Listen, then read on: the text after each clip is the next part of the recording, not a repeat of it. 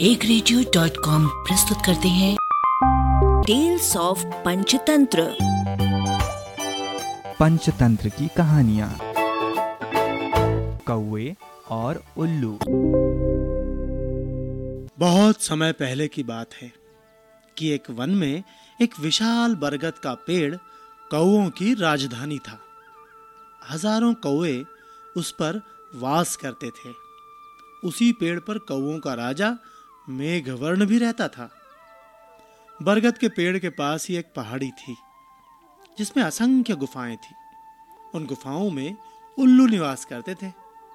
उनका राजा अरिमर्दन था। अरिमर्दन बहुत पराक्रमी राजा था।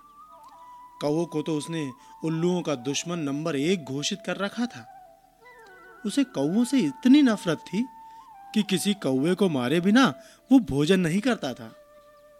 जब बहुत अधिक कौवे मारे जाने लगे तो उनके राजा मेघवर्ण को बहुत चिंता हुई। उसने कौओं की एक सभा इस समस्या पर विचार करने के लिए बुलाई। मेघवर्ण बोला, मेरे प्यारे कौओं आपको तो पता ही है कि उल्लुओं के आक्रमणों के कारण हमारा जीवन असुरक्षित हो गया है। हमारा शत्रु शक्तिशाली है और अहंकारी भी।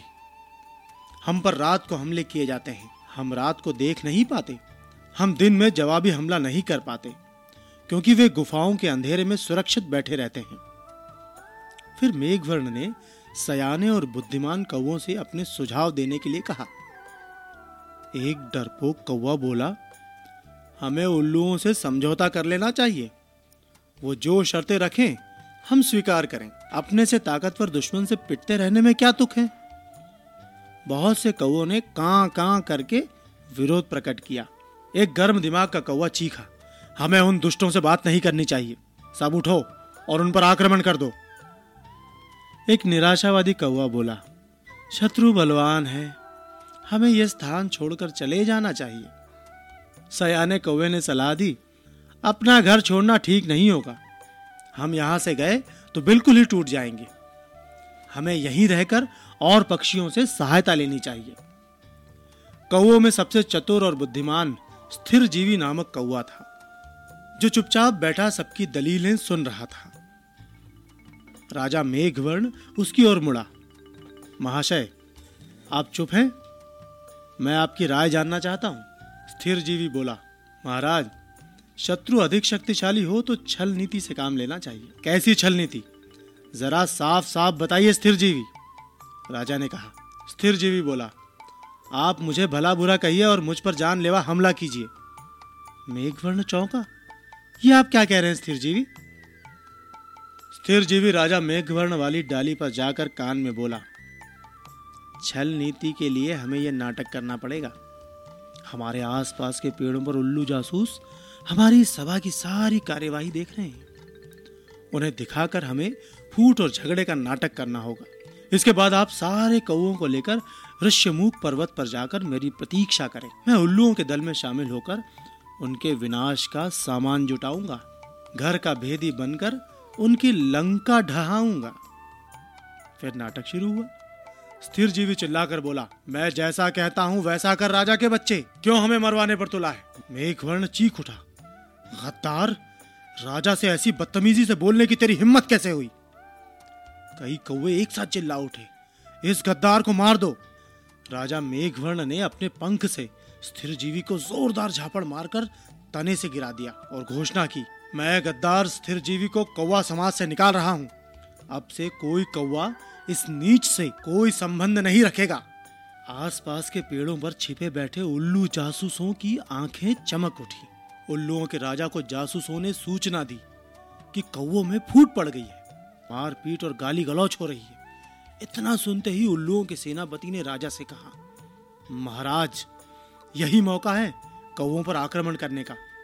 इस समय हम उन्हें आसानी से हरा देंगे। उल्लुओं के राजा हरिमर्दन को सेनापति की बात सही लगी। उसने तुरंत आक्रमण का आदेश दे दिया। बस, फिर क्या था? हज़ारों उल्लुओं की सेना बरगद के पेड़ पर आक्रमण करने चल दी। परंतु वहाँ एक भी कौवा नहीं मिला। मिलता भी कैसे? योजना के अनुसार मेघवर्ण सारे कौवों को लेकर ऋष्यमुख पर्वत की ओर कूच कर गया था। पेड़ खाली पाकर उल्लुओं के राजा ने थूका। कौवे हमारा सामना करने की बजाय भाग गए। ऐसे कायरों पर हज़ार थू। सारे उल्लू हु हु की आवाज़ निकालकर अपनी जीत की घोषणा करने लगे। नीचे झाड़ियों में गिरा स्थिर जीवी कौआ ये सब देख रहा था। स्थिर जीवी ने कहा कहाँ की आवाज़ निकाली? उसे देखकर जासूस उल्लू बोला, अरे, ये तो वही कौआ है, जिसे इनका राजा धक्का देकर गिरा रहा था और अपमानित कर रहा था। उल्लुओं का राजा भी आया। उसने पूछा, तुम्हारी ये दुर्दशा कैसे हुई? स्थिर जीवी बोला, मैं राजा मेघवर्ण का नीति मंत्री था। मैंने उनको नेक सलाह दी कि उल्लुओं का नेतृत्व इस समय एक पराक्रमी राजा कर रहे हैं। हमें उल्लुओं की अधीनता स्वीकार कर लेनी चाहिए। मेरी बात सुनकर मेघवर्ण क्रोधित हो गया और मुझे फटकार कर कौओं की जाति से बाहर कर दिया।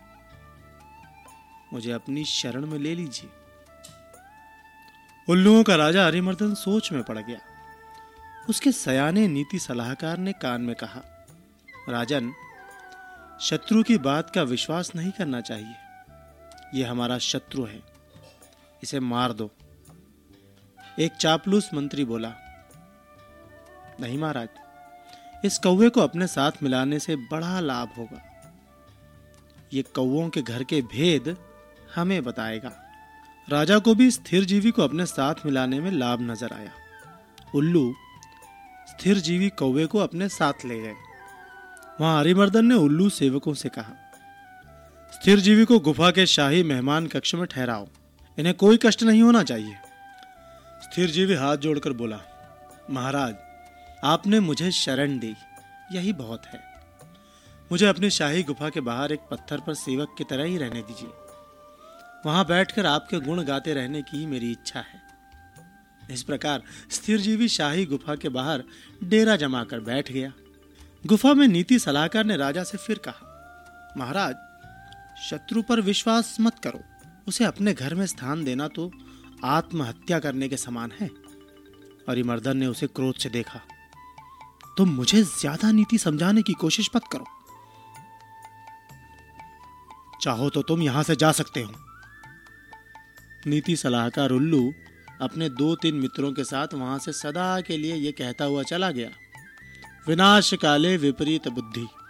कुछ दिनों बाद स्थिर जीवी लकड़ियाँ लाकर गुफा के द्वार के पास रखने लगा।